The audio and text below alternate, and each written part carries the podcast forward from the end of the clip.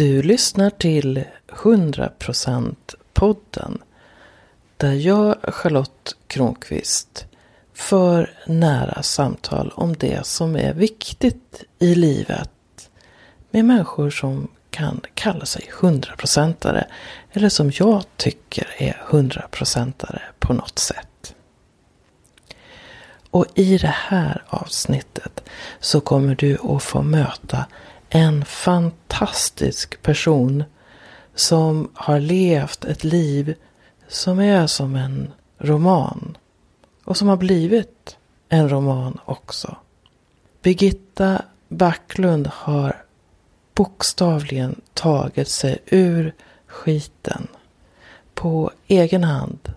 Men också med hjälp av människor som har trott på henne. Och nu står hon där som en 70-plussare och fullkomligt glänser. Hennes skratt är så fantastiskt medryckande och det går verkligen att känna hur hon älskar andetagen i detta livet. Birgitta Backlund som har en bakgrund som prostituerad, som knarkare, som fängelsekund. Hon har suttit 16 år på Hinseberg. Hon kallades Blondie under sin kriminella bana och var en fantastisk förfalskare. Och nu blomstrar hon alltså i det här samtalet som vi förde i början av november 2016 på slottet i Stockholm. Välkommen till ett samtal med mycket energi och många glada gemensamma skratt. Jag sitter med Birgitta Backlund på slottet och vi befinner oss nästan i början på november 2016. Och Birgitta är bland annat författare. Välkommen hit! Tack Charlotte, jättekul att vara här. Häromdagen så fick jag med posten din bok Blondie som berättar din livshistoria. Hur fick du idén till att skriva den boken? Det var inte tänkt att bli någon bok. Det var min gamla mamma som sa till mig när jag plågades av mardrömmar och ångest att jag skulle skriva ner allt jag hade varit med om. Och jag skrev och jag grät och jag skrev och jag grät. Så upptäckte jag att jag mådde ganska bra att skriva av med skiten. Och tyckte det var kul att skriva dessutom så jag började åka på skrivarkurser i Sverige och runt om världen. Och efter ett tag så sa min väninna Birgitta Stenberg till mig kan jag inte få se vad du har skrivit, sa hon. Jo, kan du väl få göra, sa jag. Och så ringde hon och frågade efter ett par dagar, får jag ge min förläggare det här? Ja, kan du väl få göra, så jag hade ju aldrig räknat med att det skulle kunna ge sig ut. Som sagt, det var inte meningen att det skulle bli en bok. Men det blev det och innan dess så hade jag en fruktansvärd ångest hur folk skulle ta emot min historia. För den är ju svart skit fattig och eländig. Jag fick inte ändra på ett ord för Kristoffer Lind, min förläggare. Han ville ha det så. Och då tänkte jag om jag ger ut den med mitt flicknamn Birgitta Andersson så vet ju ingen vem det är som har skrivit den. Men eh, när jag hade suttit i varenda tv-soffa och varit i så gott som varenda tidning då visste ju nästan hela Sverige vem Birgitta Andersson var. Men jag måste säga att det var skönt för att efter att ha levt på en lögn i så många år så vågade jag äntligen stå för vem jag var. På något sätt blev jag hel som människa. Och för första gången mötte jag också respekt. Och massor av kärlek. Så jag är glad över att boken kom ut. Och nu har fler än 90 000 människor köpt den. Ja, den säljer fortfarande så sprakar om det. Och det ser jag som ett bevis på att boken behövs. Jag åker runt mycket i Sverige och föreläser på temat Vårt behov av positiva förebilder. Och trots mitt skitiga förflutna så tycker jag att jag har någonting att förmedla. Just det här att man kan vända något väldigt skitigt till något bra. Att man kan påverka sitt liv i olika riktningar. I den riktning man själv vill och det har jag verkligen gjort. När du säger att du blir mött med respekt och, och kärlek när du talar om mörkret, verkligen. Så jag kan känna igen det där. Jag har varit i situationer där man ska dela sina erfarenheter med andra och så tänker man, åh nu kommer de att döma mig och nu kommer de tycka att jag är hemsk och mm. ingen kommer att älska mig. Och så blir det precis tvärtom egentligen. Vad, vad tror du att det där hänger ihop Jag tror att människor instinktivt känner när någon annan människa försöker dölja någonting. När man bygger upp en fasad, en person som inte existerar, när man är oäkta. Det är först när man känns äkta som människor kan ta till sig en. Var det någon som kunde älska Blondie? Jag kände mig aldrig älskad. Jag kände mig aldrig älskad. Jag hade varken självförtroende eller självkänsla. Jo, min gamla mamma älskade ju mig, men hon var ju galen på mig många gånger också. Men det var väl den enda som visade mig kärlek. För övrigt så mötte jag nog bara förakt. Och jag var väl värd förakt för jag såg mig själv som en ynklig figur. Och jag gjorde ingenting för att visa en annan sida av mig själv. Jag var ett hår av hin helt enkelt. Helt fantastiskt att jag ändå träffade människor som vågade tro på mig, som sträckte ut en hand och gav mig chansen när jag läser boken, det fanns gånger som jag var tvungen att stanna till bara för och nu blev det jobbigt. Alltså bara att läsa det. Oh, oh, vad ska hända nu? Ja men hon har ju överlevt, jag vet ju, jag vet ju. Kan vi inte komma till det bra jag snart? Oh, oh, oh. Nej men gör inte sådär. Ja, alltså, jag förstår inte idag att det är jag som har levt i livet. Jag har förträngt det. Jag kan inte, och jag tycker det är så fasansfullt att jag offrade att halva mitt liv gick åt till ett sånt destruktivt liv. Jag har suttit 16 år på kåken. Och när jag analyserar den tiden så tänker jag Ja, men det var nog något bra med de åren då. För på något sätt känner jag att jag är väldigt tacksam. Jag känner mig väldigt tacksam mot små saker och har lärt mig att värdesätta vad som är viktigt i livet och det tycker jag är fantastiskt. Och jag tror inte jag kunnat gjort det utan det hade jag kanske kunnat, men jag inbillar mig det som ett, en ursäkt för alla år på kåken. Men jag tror att sådana där upplevelser formar en människas liv både i negativ och positiv riktning. Och i mitt fall så har det bara varit positivt sedan jag gjorde upp med mitt tidigare liv. Vad är din relation till skam? Herregud. Jag har skämt så mycket i mitt liv. Jag har skämts för det mesta. Men tro mig eller jag skäms inte längre. Jag har sonat mina brott. Jag har stått för vem jag är. Och jag vägrar att gå omkring med en offerkofta på mig. Jag är jag och jag tycker att jag är jävligt bra. Att jag duger som jag är helt enkelt. Jag, eh, ingen blir bekänt av en människa som drunknar i skam och ångest.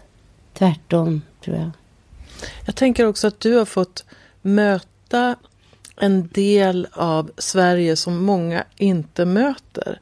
Nämligen den där som finns lite under ytan, som finns bland mm, banditer, som finns på mm. kåken, som finns bland eh, prostituerade, bland knarkare och så.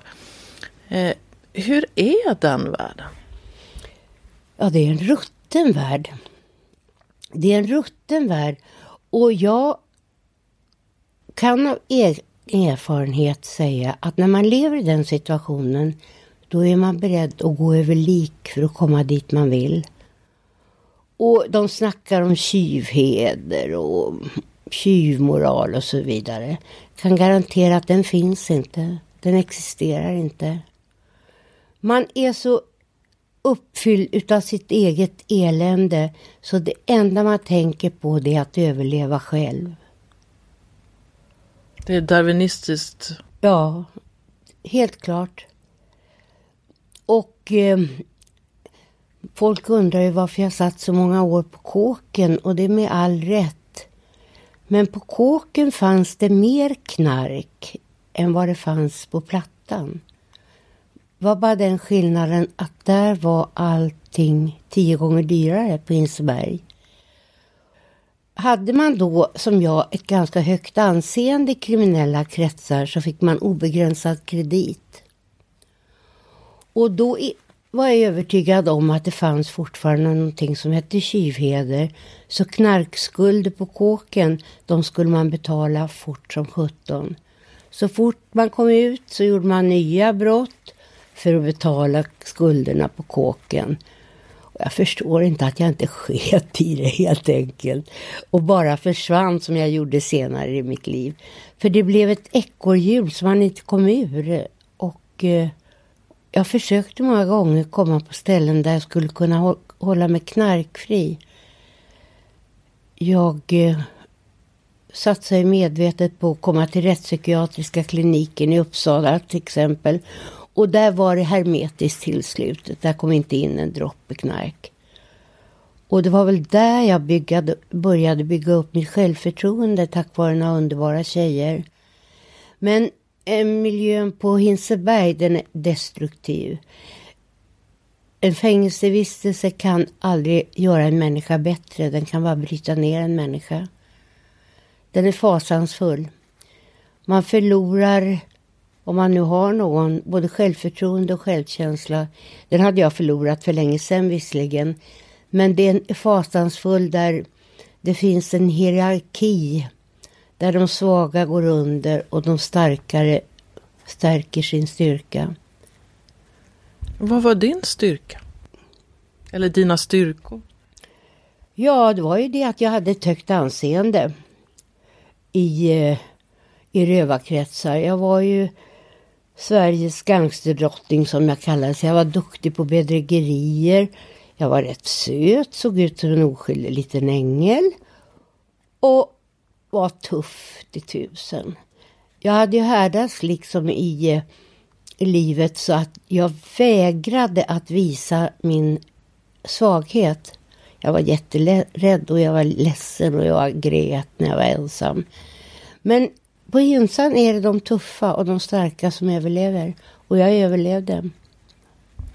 Men du är smart också? Ja, jag, jag tror det.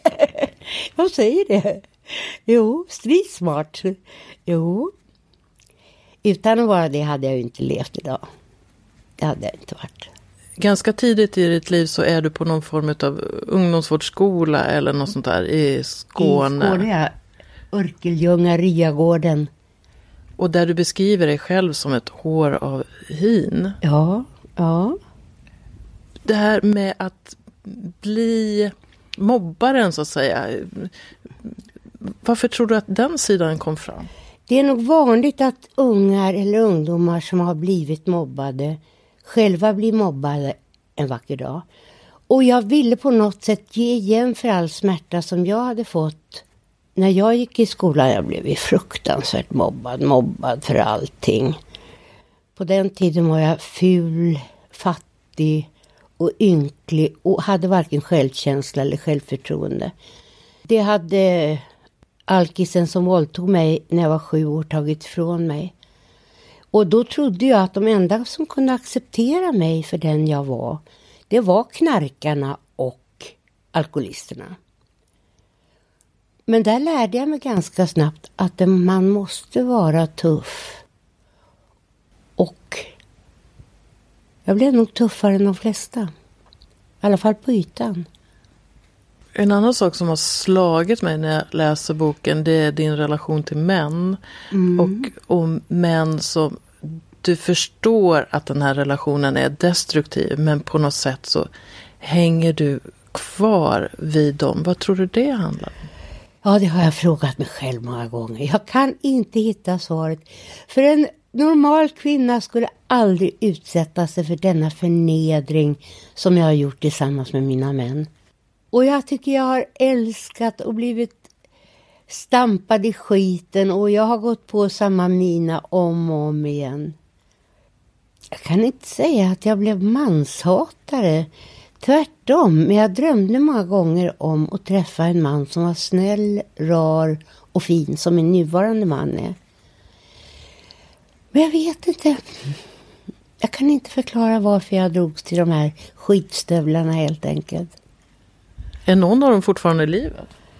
Nej, jag tror inte det. Men de var ju vackra och de var ju psykopater hela bunten och jag blev fascinerad av dem. De var starka, som jag tyckte. Och starka människor har alltid tilltalat mig. Men du var tvungen att bryta det Ja, för att... för att överleva, ja.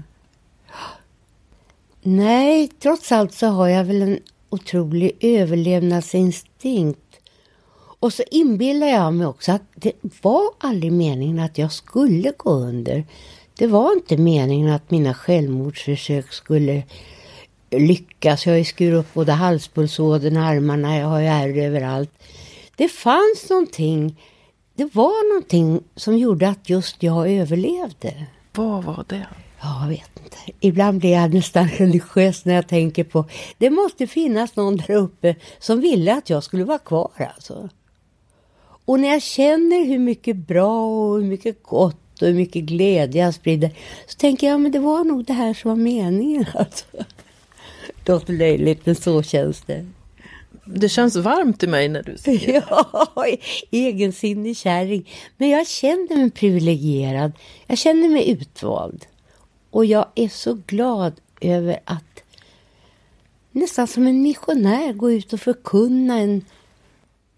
Jag tror att jag gör nytta.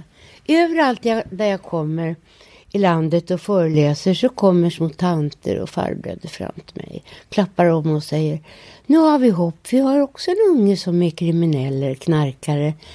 När du kunde, då kommer ju de också kunna klara det. Och samtidigt när jag är ute i skolor och sådär så ser jag att folk respekterar det jag säger. Och på något sätt så ringer några varningsklockor i deras små huvuden. Och då tycker jag att jag också har gjort en uppgift där. När du var på rättspsyk, Ja. alltså du fick ju flera chanser men när det verkligen vände var när du, när du fick möjlighet att komma in på Kalix Ja, eh, Mm. folkhögskola och läsa journalistik där. Men du behövde någon människa utifrån på något sätt som sa Birgitta du är okej. Alltså Mm. den där transitionen från att känna jag är kvar i den här mörka världen till att jag är värd någonting mer. Hur- Ja, utan människor som hade stöttat mig så hade ju den här resan aldrig, jag hade ju aldrig kunnat fixa den. Det hör till saken att jag träffade på Kronobergshäktet en häftig tjej, en riktig tuffing, som fortfarande är min bästa vän. Så sa hon, hör Blondie, om du vill ha hjälp ska jag hjälpa dig, sa hon. Men det kommer inte att bli lätt. Och de andra plitarna förfasade och sa du kommer bli djupt olycklig om du hjälper Blondie. Hon kommer aldrig fixa, hon kommer bada ner dig också i skiten. Så hade jag en pastor som hade förföljt mig hela mitt liv. Som alltid hade kontaktat mig, burit mig hem när jag var svinfull och burit mig till sjukhuset när jag hade överdoserat och så vidare. De här två människorna, deras stöd gjorde att jag klarade av den här resan. Pastorn fixade en plats uppe i Kalix. Han var missionsförbundare och folkhögskolan var missionsförbundets. Annars hade jag aldrig kommit in. Och Pliten, hon, hon är krögare idag. Men hon tog med mig upp till sina föräldrar så jag fick slussas in i samhället. Jag visste inte hur man åt ordentligt, jag kunde inte prata. Jag visste inte hur man uppförde sig i normala sammanhang. Och eh, tack vare då att jag hade fått vart av, eh, utan knark i tre, fyra månader så började ju hjärnan att fungera. Och eh, jag insåg ju ganska snabbt att det enda var att fly från hela skiten. Och jag flydde nog från en massa knarkskulder på kåken, men det brydde jag mig inte om. Jag hade bara känslan av att nu är det mitt liv som gäller. Och det andra lämnar jag bakom mig. Du var lite som Eliza i My Fair Lady. Ja, ungefär så. ungefär så. Och jag vet att Gun, som hon heter, hon hade riktiga lektioner med mig. Hur man åt. Kniv och gaffel? Ja, hur man uppförde sig vid matbordet och så vidare. Hur lät ditt språk då? Ja, hörru du. Det var fasansfullt. Och jag fick lära mig att prata. Jag svor som en borstbindare, det gör jag fortfarande, men då var språket kryddat med både svordomar och eh, jag hade en otroligt utpräglad söderdialekt, pratade mycket slang. Så gjorde jag misstaget att ett av de första jobben jag sökte när jag bodde i Luleå, det var att söka till lokalradion. Jag fick hatbrev varenda dag. Vi ska inte ha någon söderböna i vår... Åh! Och jag grät. Jag kunde ju inte uttala ortsnamnen. Ingenting. Och jag var väldigt osäker som människa. Jag visste ju inte, jag hade ju inte hittat formerna. Men då började jag jobba som informationsredaktör på landstinget där i Norrbotten. Det var en lite mer skyddad tillvaro. Var där ett par år och gjorde en strålande karriär. Sen åkte jag ner och fick ett toppjobb på de meriterna på Arbetsmarknadsstyrelsen som det hette då. Först började jag som byrådirektör på deras informationsavdelning. Sen avancerade jag snabbt till avdelningsdirektör. Och det var där min ångest började växa för att jag byggde upp en person som inte var jag. Jag åkte runt med generaldirektörerna, hjälpte till att skriva deras tal. Jag gjorde personaltidningar, jag agerade som om jag hade höga kvalifikationer som universitetslektor nästan.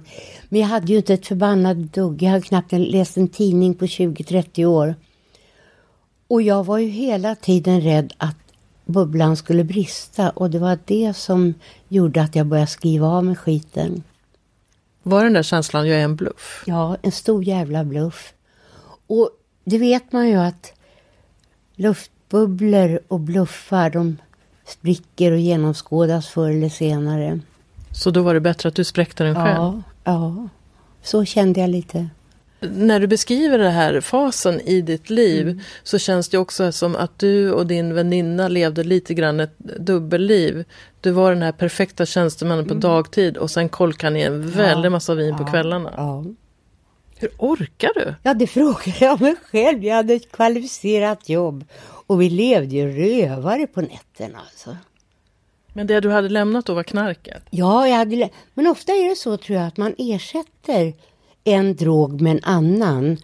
På något sätt kände jag att jag behövde någonting som förträngde allt skit jag hade i mitt liv. Och då var uh, alkoholen ett um, bra sätt att använda för att döva det. Har du testat traditionell terapi? Jag tror att jag har gått igenom massor med terapisessioner under min tid. Så.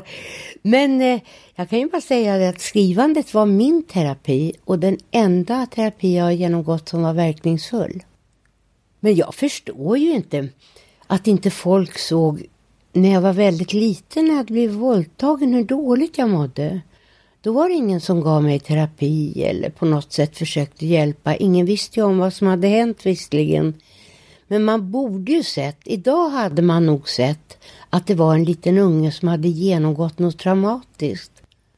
Det gör ju ont bara av att läsa det och då är det ju inte ändå eh, detaljerade skildringar. Den här mannen som du eh, mötte en gång för 33 år sedan och ni började gå ut och äta stillsamma middagar på Kungsholmen. Och... Ja, gud, min underbara man som vi har varit gift med i 33 år nu. Hade någon sagt till mig när vi satt på krogen, jag och min väninna, att jag skulle gifta mig med honom en dag, då hade jag skrattat livet ur mig. Han var inte alls mannen som jag drömde om i mina drömmar. Han var tjock, han var ful, han var nykterist och inte alls min typ. Men han visade sig vara väldigt bra för mig. Utan honom så hade jag kanske inte varit så bra som jag är idag. Som jag, så bra som jag tycker att jag är. Visst har det stormat många gånger. Vi har gjort varandra illa och han har burit sig svinaktigt åt. Men vi tycker om varandra. Vi har respekt för varandra och eh, jag är väldigt glad att jag har honom. En sak som jag läser när jag läser din bok. Ja. Alltså på ett sätt är det så att när du har skrivit en bok eller när någon har skrivit en bok mm. så släpper man ju taget om den och sen så, så blir det ju allas bok som läser ja, den. Ja. Men jag ser en, en människa som, när du går in för någonting så gör du det 100%, om inte 200%. ja. det, det är sällan som det är liksom Ordet lagom verkar inte vara din melodi i livet. Det existerar inte i min tankevärld. På något sätt känner jag att jag har så mycket att ta igen. Jag brukar skoja och säga det, men jag har ju suttit 16 år på kåken. Jag är egentligen bara 50 år, va? Jag har ju så mycket att ta igen. Och jag beter mig som en kalv på grönbete. Jag beter mig väldigt konstigt ibland. Och jag har fortfarande rätt svårt att uppföra mig. Måste jag säga. När var du senast en kalv på grönbete? Ja, det är nästan varje dag, så fort jag får tillfälle. Men hur är du då? Galen. Galen. Men herregud, jag känner att folk tycker om mig som jag är ändå. Och det ger mig otroligt, jag har otroligt många vänner och, som stöttar mig allt och jag får dagligen kärleksbevis. Och jag har ett otroligt bekräftelsebehov. Jag vet inte hur jag skulle överleva utan att mina vänner tar... Men jag ger mycket tillbaka också. Jag tror att jag gör det. Jag tror att jag har förmågan. Det var någon som sa att jag har förmågan att se andra. Och det tror jag att jag har. Kan det ha att göra med att du blev så lite sedd? Ja, absolut. Och jag tror att alla människor har ett behov av att bli sedda. Och ingen är för obetydlig för att man ska se och ge dem ett vänligt ord tror jag, eller lyfta dem på något sätt. Jag har ett inbyggt radar så jag ser när en människa mår dåligt. Jag ser, känner när en människa behöver några vänliga ord eller sådär. Kan det vara att du går förbi på gatan och säger något eller? Nej men ibland kan det räcka med att man ger ett leende eller på något sätt visar att man men det har hänt att jag kramar om människor och bara tagit deras hand och visat att man förstår vilken situation de befinner sig i. Ja, det gäller ju att hitta ett sätt att göra det där också så att du inte ger ut så mycket att du tar slut på dig. Nej, men det har jag nog förmågan att balansera. Jag tycker liksom att jag både ger och får. Så det blir balans i tillvaron. Men jag är tacksam över att jag kan göra något. Jag märker vissa människor stelnar och blir förstelnade både känslomässigt i, och i sina reaktioner med andra människor. Och det fasar jag över. Jag kan gärna få svårt att gå, jag sapplar fram som en gammal kärring. Men jag vill aldrig förlora förmågan liksom att kramas och ta en hand och le och sådär. Och det är lite härligt tycker jag. Det lyser om dig när du säger det. jo då. Nej, men som sagt, jag känner mig ödmjuk inför livet och det jag får vara med om. Finns det något du håller på att utforska nu? Jag tycker jag utforskar någonting hela tiden. Och skrivandet är ett sätt för mig att få utlopp för det här. Jag vet min andra roman, Lustans tivoli, där eh, reagerar jag så väldigt på att alla kvinnor i den erotiska litteraturen var så unga och vackra. Och kåta. Så jag tänkte säga, jag ska chocka omvärlden med att skriva en historia om en 70-årig kvinna som är gammal, ful men lika kåt. Så jag skrev en berättelse om en kvinna, jag då, inte jag men jag ändå, åkte ner till Köpenhamn och utforskade den värld som alltid har en viss lockelse på mig. Det är den världen där de utstötta lever de hemlösa, tiggarna, de homosexuella, alla människor som på något sätt lever på sidan om det etablerade samhället. Och jag har en otrolig kärlek och respekt för de här människorna, för jag vet vad de genomlider. Jag tror att boken blev rätt bra. Jag tror att jag visar min kärlek till dem på ett sätt som många kanske tycker är lite ovanligt i och med det. Jag skildrar mig själv när jag älskar med tjejer i skitiga på skitiga pissoarer och med luffar i, eh, på fartygsskrov och så vidare. Vad som är sanning eller inte, det vill jag inte diskutera. Det får vara i betraktarens ögon. Men eh, så grannen sa till mig, men är du hemma? Jag trodde du bodde i Köpenhamn nu för tiden. Nej, jag bor fortfarande hemma med min gamla gubbe.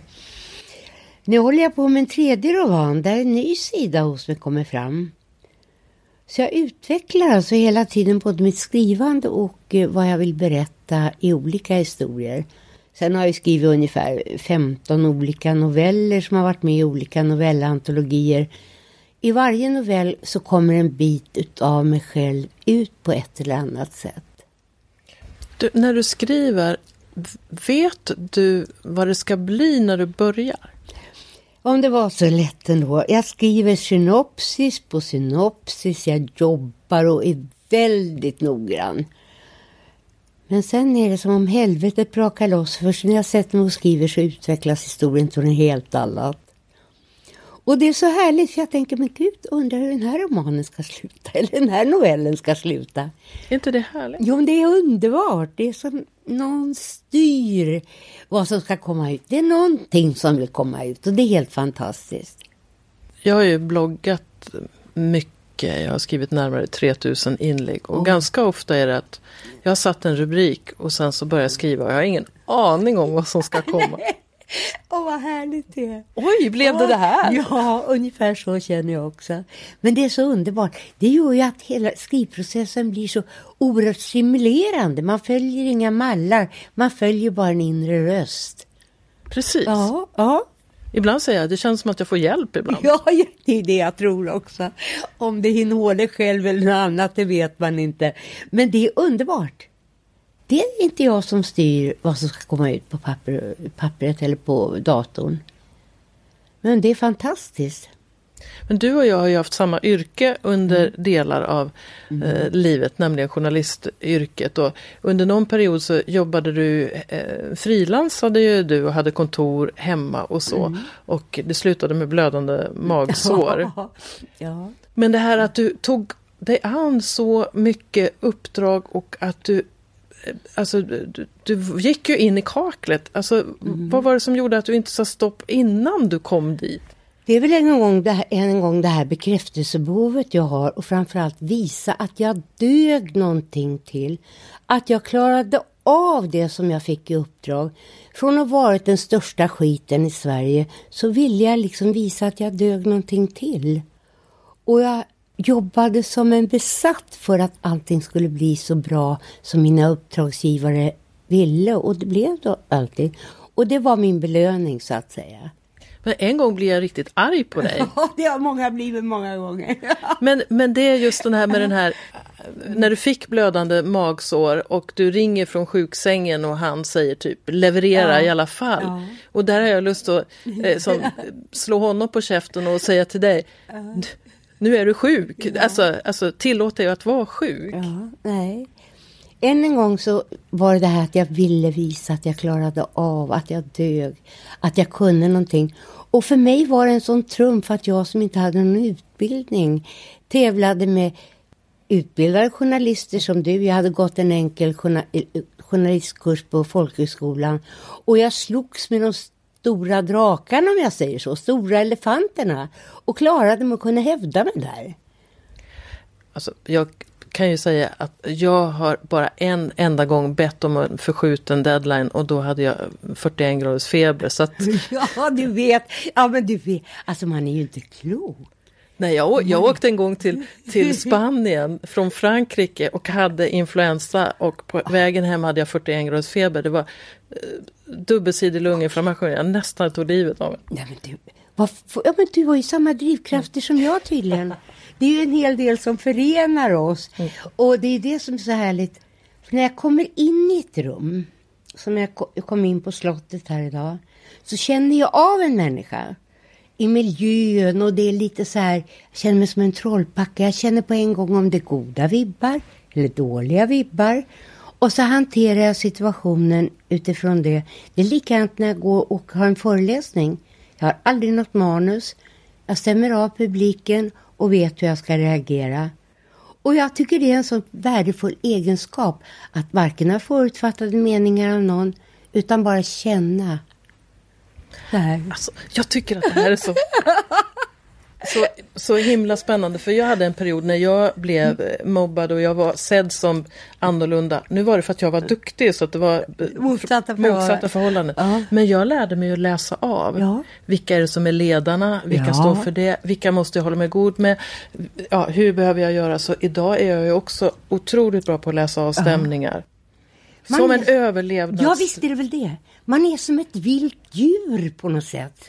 Som kollar av naturen, var man kan finna föda, var man ska passa sig. Och det, är som tentaklar alltid sitter ute som känner av. Finns det fara? Ja, gå inte dit, gör det här, där mår du bra och så vidare. Och jag söker mig alltid till människor som gör att jag mår bra. De andra skiter jag i. Och det där har jag också lärt mig mer och mer. Och ju mer trygg jag är i mig själv, desto mindre rädd är jag för faran på något sätt. Ja. Och framförallt tycker jag att man är inte så rädd för att göra bort sig längre. Utan man tänker shit happens om det händer någonting. Och så går man vidare. Och så vet jag att alla människor kan ju inte gilla alla. Och om det är någon som inte gillar mig så har jag förståelse för det. Men de behöver inte umgås med mig och jag vill inte umgås med dem. För jag vill bara umgås med människor som gillar mig. Som, och som jag gillar till exempel. Den här, eh, jag har ju skrivit boken 100% Ja. Charlotte, ta ditt inre ledarskap. Och, och eh, jag försökte spela en person som folk kunde älska i många, många år. Men sen kom jag på att det är ju bättre att det är någon som gillar mig för den jag är än för någon jag spelar. Exakt så tänker jag också. Exakt. Och, och, och hell, alltså, om det är en, ett gäng som gillar mig för den jag spelar, vad är det värt? Nej, nej. Helt, där är vi så överens. Där är vi så överens. Men det är ju det som gör en trygg i sig själv också. Om vi säger att du eh, ska ut och föreläsa och så känner du att är någonting eh, där som inte känns eh, riktigt bra. Hur kan du hantera den situationen? Då? Det konstiga är att jag har inte upplevt det. Kanske är blind för det. Men jag kommer ihåg liksom när jag kom upp på högskolan i Gävle. Jag skulle hålla ett föredrag för 300 ekonomistudenter. Människor alltså som var 50 år yngre än vad jag var. Högutbildade, kvalificerade på alla olika sätt. Då var jag väldigt nervös. Men jag har nog aldrig haft ett föredrag som fick sådana ovationer efteråt. Alla stod upp i bänkarna och bara skrek. Och det härliga var, jag hade ju två fruktansvärda böcker med mig som inte är några killböcker, precis Blondie och Lustans tivoli. De köpte böckerna till sina mammor och gamla mormödrar och jag fick sitta och skicka böcker en hel vecka efteråt. Och de här ungdomarna gav mig så mycket kärlek alltså. Och jag, som jag sa, jag tycker liksom jag får det överallt där jag är ute. Hur konstigt det än kan låta. Jag berättar med snuskiga, vidriga saker och jag möter bara kärlek och respekt. Alltså jag tror att du har helt rätt i att när masken är borta Ja. så känns det. Ja, och framförallt att man känns äkta, att det man säger inte är något tillrättalagt tal för att behaga några eller någon, utan att man Visa både på det man är bra på och det man har varit en stor skit på. Och framförallt, jag tror att det är svårare att vara den där perfekta människan som kommer med pekpingarna och talar om så här ska ni leva ert liv. Jag kan bara säga så här har jag levt mitt liv och det här, här står jag idag. Jag har väldigt svårt för de här pekpinnarna själv och tycker liksom att var och en ska få ta ansvar för sitt eget liv. Om vi tänker oss att en person lyssnar på det här som är rädd för att visa sig som hon eller han är. Som känner sig som den där bluffen. Vad skulle kunna vara ett första enkelt steg för att så att säga börja äga sig själv lite mer? Jag har ju lärt mig det att jag vaknar inte med ett leende på läpparna varje morgon. Men jag har lärt att man kan påverka sitt eget liv genom att styra det i olika riktningar. Nu för tiden när jag vaknar och känner att vilken jäkla pissig dag det är idag. Då skriver jag ner tre, fyra ord på en lapp. Vad kan göra mig glad idag? Skriva 3000 ord, göra någon annan glad, inte skälla på gubben, överraska honom med god mat, ja, några någonting. Och när kvällen kommer, men det gick ju bra det här, det här slutar ju jättebra. Och likadant när jag vände mitt liv så destruktivt så tänkte jag så här, nu startar jag från scratch. Men det går ju inte från en dag till en annan att bygga upp självförtroende och självkänsla. Det tog ju väldigt många, många år. Men man måste hela tiden jobba och sätta mål. Ett litet trappsteg i taget. Idag ska jag gå ut och träffa människor. Idag ska jag gå ut och våga prata med någon. Idag ska jag överhuvudtaget bara jobba på att våga möta människor på deras egna villkor och möta den som man själv är och vara den man är. Så kommer styrkan så småningom tror jag. Herregud, hade någon sagt att jag skulle åka runt i landet och hålla föreläsningar och pra prata positiva förebilder, då hade ju jag dött alltså. Wow, Birgitta, jag är så tacksam att jag har fått möta 100% dig. Tack! Och jag är så glad att jag har fått träffa dig, härliga Charlotte. Nu ska jag hem och läsa din bok. Det här tro, den här tror jag överensstämmer mycket med mina idéer. Jag har tänkt där i slutet av Birgitta Backlunds och mitt samtal så plockade hon fram boken 100% Charlotte Ta ditt inre ledarskap som är den bok jag brukar ge de personer som jag möter i samtalen. Och det kändes som att hon redan efter en liten bläddring upplevde att den här boken kan ge också henne en hel del. Och visst är det fantastiskt för många gemensamma nämnare Birgitta Backlund och jag lyckades sitta under det här samtalet eh, som var första gången vi träffades faktiskt. Det kändes lite grann som att få en vän för livet. Vad härligt det är när mina poddsamtal blir så. Charlotte Kronqvist är ju jag och jag har mycket annat än podden att erbjuda. Jag coachar ju mycket inom relationer och sexualitet och kärlek och jag ordnar webbkurser på det temat och olika events. Och jag skriver mycket på min blogg för att vara med och bidra till att du lever fullt ut, att du känner din livskraft, att du känner att livet är wow, liksom. Och du har möjlighet att gå in på min hemsida charlottekronqvist.org och botanisera. Och nu före jul så finns en del specialerbjudanden. Du kan få köpa två böcker till priset av en. Och du kan få köpa en webbkurs och få en på köpet. Och jag erbjuder en del specialpriser också på coaching. Jag önskar dig fina dagar så här i slutet av året och hoppas att du hinner andas och njuta av ditt liv.